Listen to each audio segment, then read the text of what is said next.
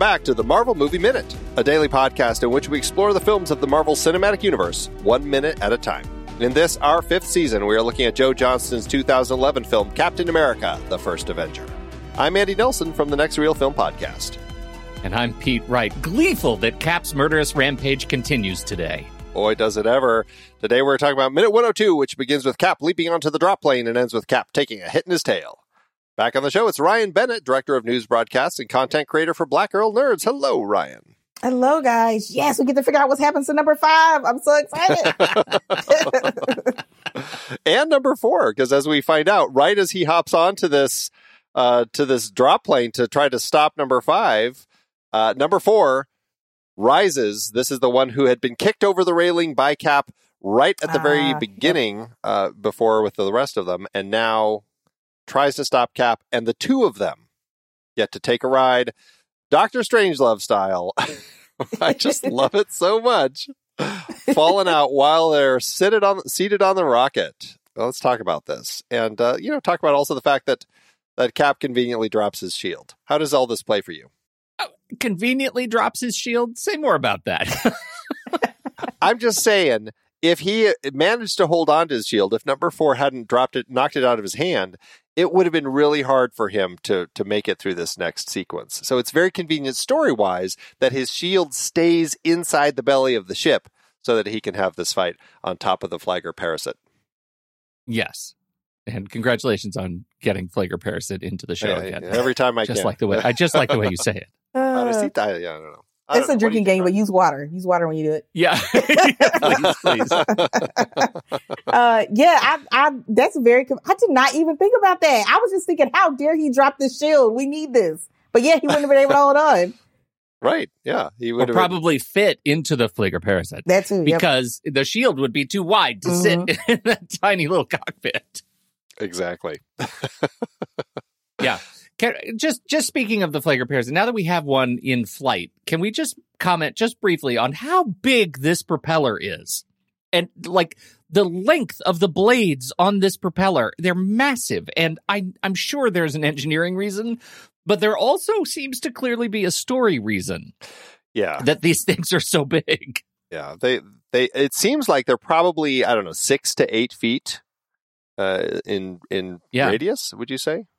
It's huge. Yeah. They're huge, and and you hear. I mean, they even they have it built into a great sound. Boom, boom, boom, boom, boom, boom, boom, boom. Right, it's a great sound. So I'm sure that there is something about range related to length of you know the propeller size. Obviously, does matter, and so I think that uh uh, you know it's great to see them there. It's probably it probably purposeful. But the fact that we get, uh, you know, uh, one of the horrific death scenes of our Hydra robot cosplay person is uh, just really, it's pretty gratifying and and probably the most, I think, the most horrific loss of a Hydra soldier in the movie.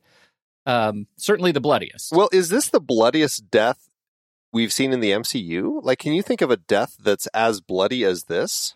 Well, it takes me to like Infinity War, like Infinity War Endgame, right? Where, where there was there an, a bloodier death in Endgame? That was that would have been the place for it. Well, I mean, Thanos gets beheaded. of a human. Like there's probably some really gory stuff in in the in Avengers. Probably at the end, the Chitauri stuff. I mean, there's some pretty, good but it's all like alien gore. Yeah, I guess you know, red blood, human gore. Yeah. Um, I just I can't think of anything that's that stands out, and and maybe I'm mis I'm misremembering something, but it seems like, I mean, this is pretty. I don't know for for a superhero film. Like uh, when I and when I rewatched this to get ready for this, it, it really kind of surprised me again. Going, oh yeah, like this is like there's some serious blood here, which you know Yeah. it feels.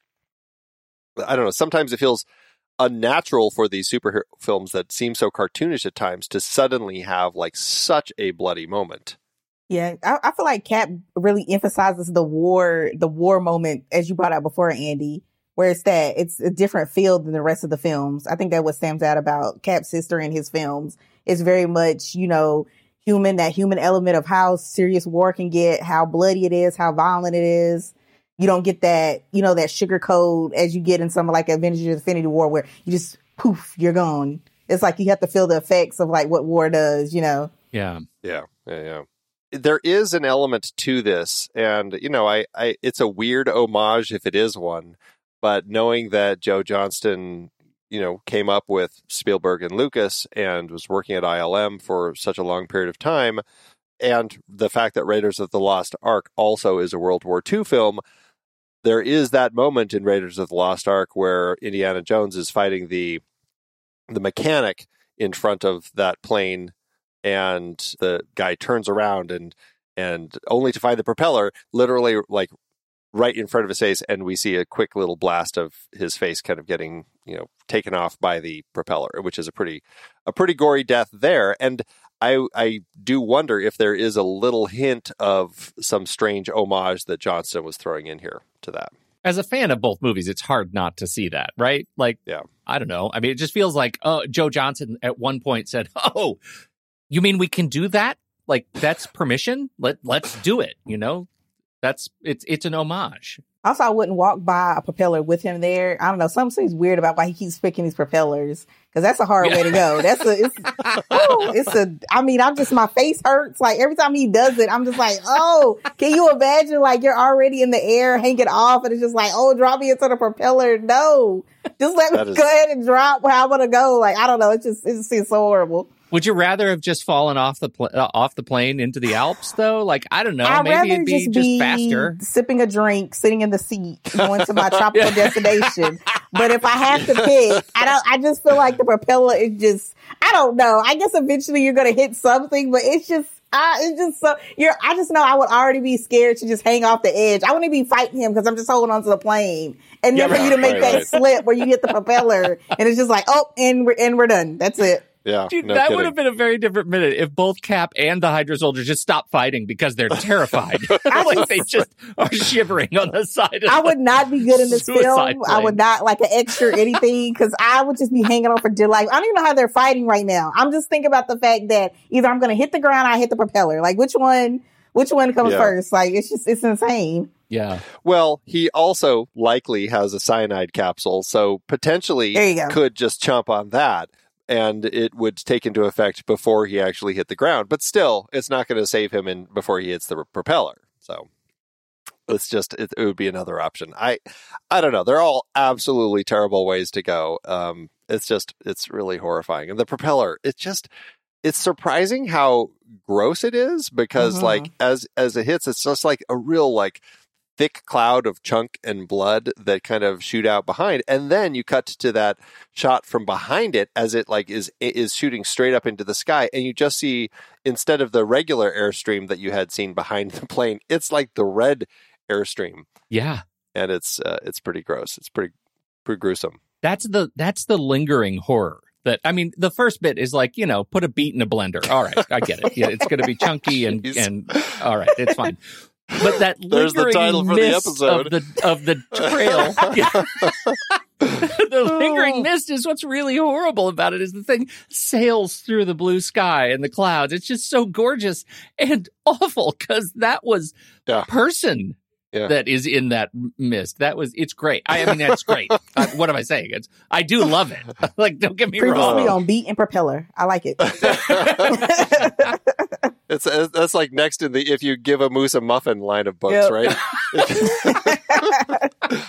if you give a beat a propeller oh man yeah it's it is uh it is pretty gross pretty terrifying uh, but it doesn't stop Steve, who of course keeps fighting. And, you know, I, I don't know. I do find it odd that it seems like at first I thought, you know, I, and maybe it's just from watching it all, you know, uh, a number of times. It seems like um, he forces his way into the uh, the cockpit, but in rewatching it, like scrubbing through it, it actually looks like he finds like a, a button release to open the cockpit Yeah. on the outside. I'm Mhm. like, that seems dumb. Like, why would they have a button on the outside of the cockpit to open it?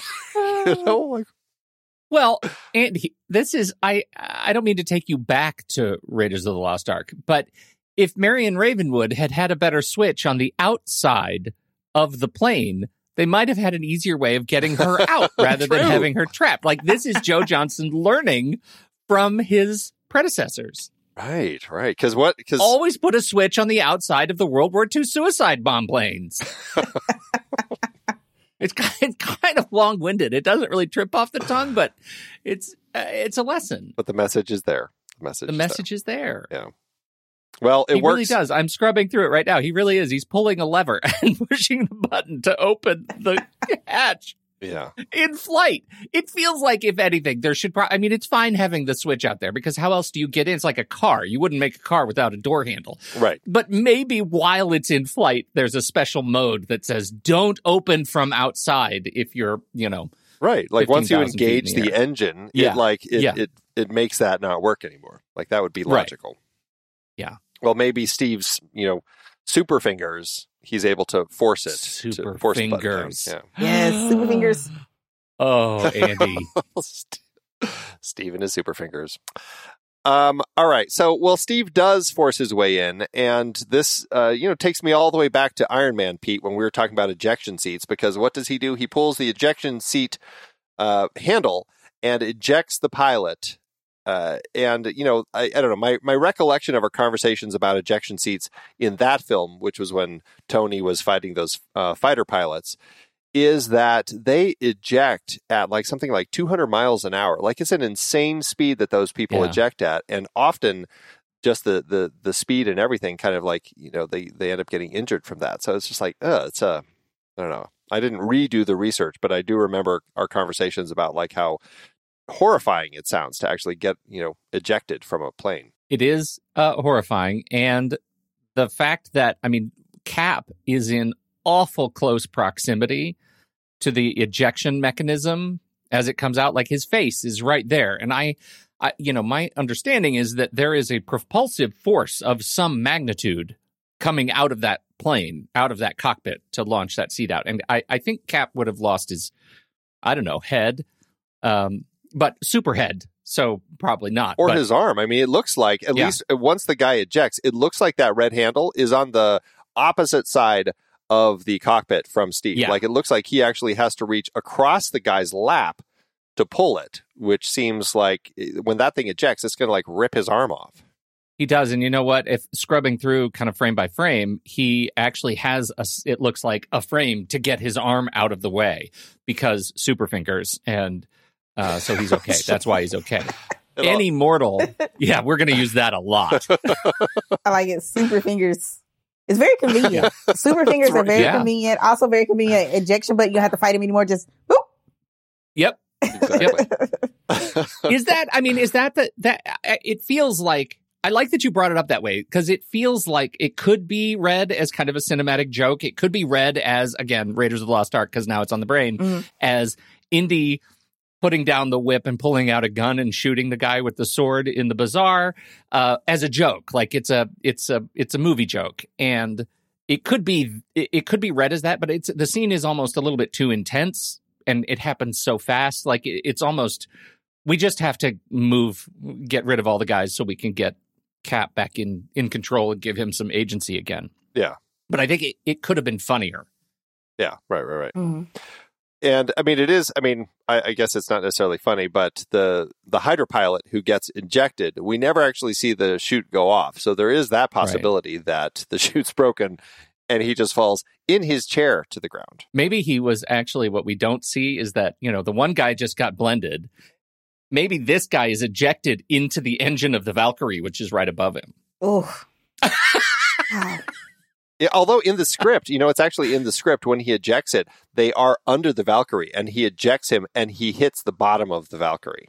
yeah there you go Oh, all of all of this is just horrible. I know it's just it, it's just like Steve is the worst. Really, is what what it all comes steve down is the to. worst super fingers or not he's a bad man Yeah, yeah. I thought he was trying to Uh. save us.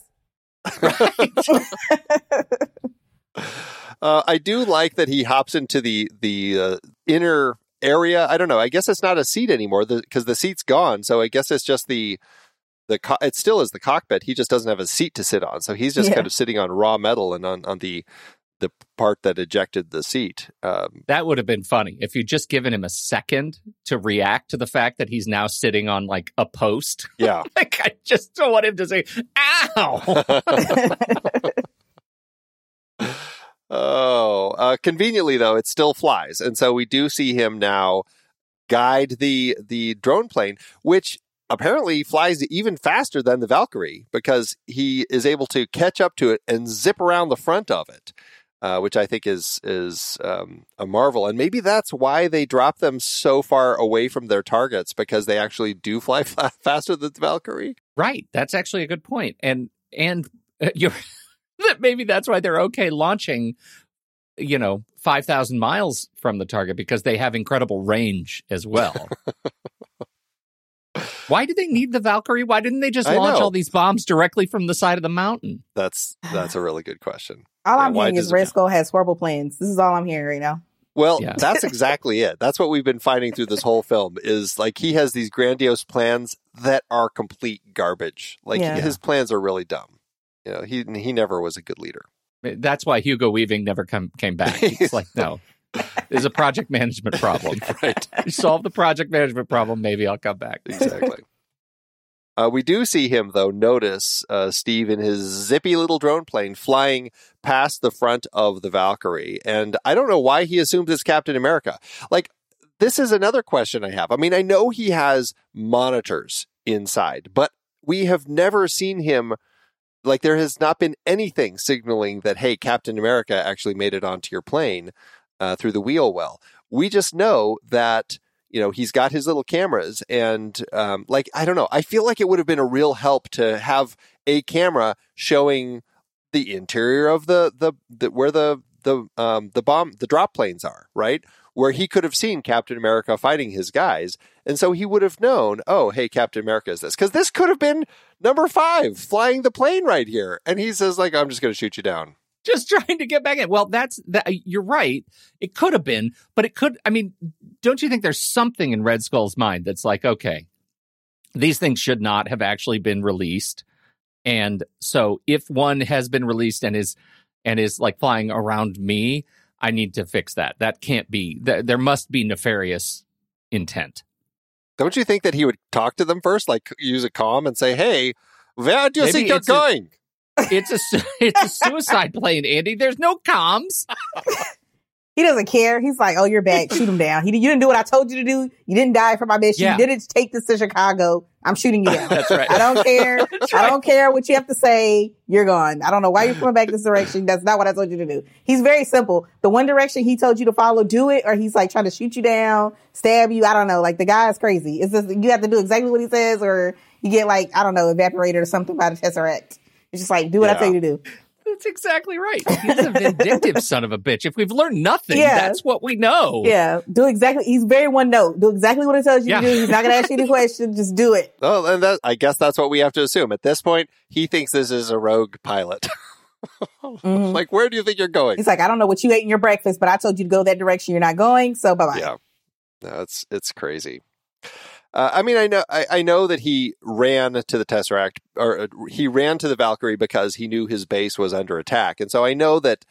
I, I guess you could assume that you know when things aren't going as planned, perhaps it is because some of the of, of your enemy has made it onto your ship and is is working against you. So I guess maybe that's his thinking. But it just yeah, I feel like just a few more shots would have helped explain some of this. That's me wanting Joe Johnston to have given us a little more, and you know sometimes it is what it is in the case of this film. I would like to see him being furious though on the inside because I know he had to be pissed at moments. I would have liked to see that. It was very like you got to him as the as the the comics of certain moments were trying to ha- to trying to happen, but you know to your point, just kind of seeing him inside trying to figure out what's going on and trying to run around because there's nobody around him. He's just running from end to end trying to figure out what he can do. Is always like that frustrating moment for the villain. Like what else do I have? What else can I do next? Right? Yeah.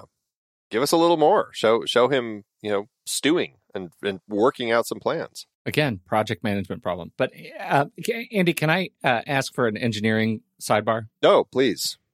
I want to go back a lot of seconds to uh, second six. Ooh, In the okay. minute. All right, way back. Second six in the minute is the New York plane or New York bomb. Yep. Flagrante Pilecto, whatever you in, call it. flagrante delicto, the, the, the Flieger parasite. um, it is a it's falling, so it's disengaged, Yeah. right? Yeah. There is the cutout for the for the bay doors Right. seems to indicate that the giant propeller is actually on the outside of the Valkyrie. It is. It is. That, yeah, when you see it, when you see when, like all those last minutes last week when we saw the Valkyrie flying, those eight propellers in the back are Those are eight- the bombs. those are the bombs. Correct. All right. So I'm I'm there. I I'm there. But then when you go back uh, or where you go forward to I think second there's a there's a fist fight, fisticuff, fisticuffed and then it cuts back up. I'm looking for where the other I guess now I get I'm, Yeah, there's I'm two. frozen on frame 11. I see two and the there's one Yeah. kind of in the middle that looks like it's there are two kind of in the middle that look like they've fallen. Okay. Right. I get it. Yeah. I get it. Yeah. So those uh that that does answer the question for me that those those propellers are I guess the plane gets slower as they drop the bombs. Well, uh, according to the book, uh, and it's again never really explained in the in the film, but according to the book, the plane doesn't need those to actually fly. They are there to Because of tesseract energy. because of uh, that's uh, the It's flying with like tesseract energy, something like that. Yeah, yeah. The uh, well, it's flying with those two rocket engines at the back, which yeah, I guess Right. are propelled by the tesseract energy. So these propellers are there just I don't know, just kind of to guide it along, um, but they don't need to be Well, there. it's a it, because the whole Valkyrie is a hybrid. Apparently, it's a hybrid. It's like a It's a te- it's the that's Prius that's what it is. It is of yes, enemy enemy airships. right. That's exactly what it is. Is it is it hydro, hybrid or would it be more like an electric, Eh, where it's all Just you think by all Tesseract? electric? It's all, All power. Tess- Well, I guess. I mean, I guess if if those little propellers are actually powered by tesseract juice, that's. But I I assume it. Well, that's yeah. probably all electric. Yeah. Wow. More of a The fuel Red cell. Skull and the Prius. I love it. Very. The Germans are very into the environment. Is all I'm saying. except for his coupe, which is a gas guzzler because he just likes to Yes, it stick it, is. to them with that. But you know, I'll bet I'll bet dollars to donuts. It's diesel. He's probably getting 70 miles to the gallon. That's probably true. Uh, okay, here's another question. We we know that it's a little ridiculous. We've brought up that that Red Skull can pilot this enormous plane by himself. How is he also aiming and shooting? Uh, Alexa. pilot. Mo- no, yeah, Alexa. Alexa pilot mode. Yes, that's it. Figured it out. Uh, except except here it's Zola. Zola. Right. Zola autopilot. Hey, Arnim. I just it was funny because I'm like, okay, so he's turning all of these these things on. We see the two Tesseract turrets on top of the Valkyrie like spin and now they're Yeah. targeting Steve and they start blasting at him and stuff. But I was wondering like how is he how is he aiming and fighting and targeting all that and also still piloting a plane? Uh, but yes, I think it it's is- a smart plane. It's got to be a smart plane. it is a smart plane. He pushes That's the only buttons and things sense. happen. Yeah, yeah, yeah. At no point does the plane say, "Did you mean turn on the living room lights?" Like, you know, we don't have any of those kinds of. Wouldn't that be great though? It would that would have made a better, a more realistic movie. Yeah. Some of your devices are not responding. Happens in my house every damn day. I know it's ridiculous. Uh, these impressions are fantastic. I love this. this is why you're here to listen Oh, to yeah. his his German. All right. So at the end of the minute, we see that uh, you know Steve is dodging shots. Uh, the tail gets hit by one Tesseract blast, and he kind of starts wobbling a little more. And that's kind of right where the minute ends. We don't get to get any further than that. Uh, but you know, it's a good minute. Any last thoughts from either of you with any of the stuff going on throughout this uh, minute? As we're down to just Steve, no pilots, and Red Skull off in the Valkyrie. Any last thoughts? Um, I just want Pete to do us an impression of the Red Skull in a Prius to send us off. That's that's, I, that's the only thing I enjoyed from this minute. You know, I just I just enjoyed all the impressions of you know of the Red Skull. You know, so hopefully we figure out what he does when we're not watching Cap. You know, beat him up and spoil his plans, but we don't know right now. Right, right, and that's true. I, I, I have some ideas. I actually really, I, I love the design of the ship, the Valkyrie, the way the bombs. Now that I've totally internalized how the propellers work in alignment with the Valkyrie, I think that's really cool. The way the wings of the suicide bombs uh, fold up. I just think the design of all the elements in this in this minute are really, really, really cool, and um, it just showcases so much of of you know, even if not directly Joe Johnston's, you know, design expertise, certainly his eye and taste for building a team that's able to create this kind of a vision. I think it's really neat. Uh, we we didn't we haven't really talked about this aspect since um, the beginning of the movie, Pete. But you know when they are carving into the ship from above in the Arctic, Yeah. we were we were debating about the way that the wing was sticking out, and you do get some shots here uh, in those wide shots where you can see the tips of the wings do kind of curve up a little bit, so it might make sense that it sticks up. There is a huge hump though, right in the center, kind of like you see that when the you get the shot of the two turrets spinning to shoot at Steve, and that also like I I guess I just I end up wondering like where were they carving into when they cut into this into the ship, you know, because it's it seemed very flat and level when they did it, and when they go into the ship, the entire interior seems completely level. Yeah. So it does make me wonder exactly at what point on the ship they did actually carve into it. there seems to be a little bit of discontinuity because the only way I could wrap my head around that is that they had to carve through a lot of ice because that part of the ship must have been buried much lower than the wing part that was sticking up, right? And that it was it was at such an, a down angle that Right. they had to go through a lot of ice and snow to get to the the actual ship where they drilled in because where they drilled in was right in the middle, Yeah, right. but you know, two hundred feet in from away from the wingtip. So, Yeah, uh, yeah. It's yeah, it's a curious. There is actually, yeah. There's, I, I, I do love. There's sort of a hero second. Uh, it is the, I don't know, second fifty six or seven, where you get the Valkyrie in the background. You get, you know, Cap, like his head is down, and the rim of the, uh, of the the flagrante delicto is is right at his face level, and so all you get is this helmet profile with the white wing on the side Mhm. of his helmet. And it's so cool. Like as murderous as Cap is, it's very cool and eh, maybe just a little bit patriotic to have him, you know. at ba- I'd put that as a poster up on my wall, just Cap lowered down. That's cool. So it's all it's all good because of the wing, huh? Is that what you're saying? Yeah. Yeah. The wing makes it. The hero shot. It is. It is a hero shot. All right. Well, let's wrap this up. We'll be back tomorrow to talk about minute 103. Uh, so, Ryanne, remind everybody again about uh, what you're up to out there on the interwebs. Um, Black Girl Nerds, you know, when I'm not um up way too early with coffee and soda, because I'm also in news broadcasting.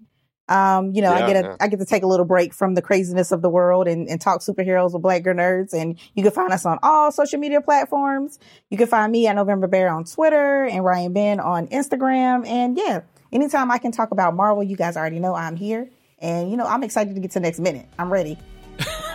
All right. well, with that, uh, let's close up shop for this minute. Thanks, Ryanne, so much. We appreciate you uh, joining us uh, today and all week. So, we are glad to have you here. And, Pete, thanks as always. No, no, Andy. You get to call me Super Fingers. Until next time, true believers.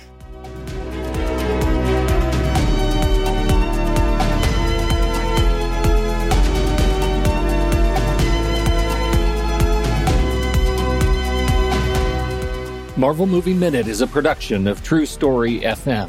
Engineering by Andy Nelson. This season's music is Spread the News by Anthony Vega, and this season's show art is by Winston Yabo. Find the show at truestory.fm, and if your podcast app allows ratings and reviews, consider doing that for this show.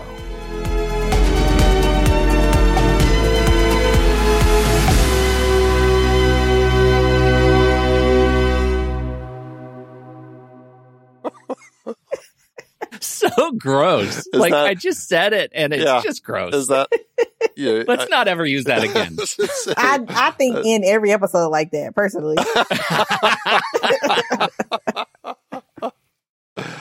oh, super fingers.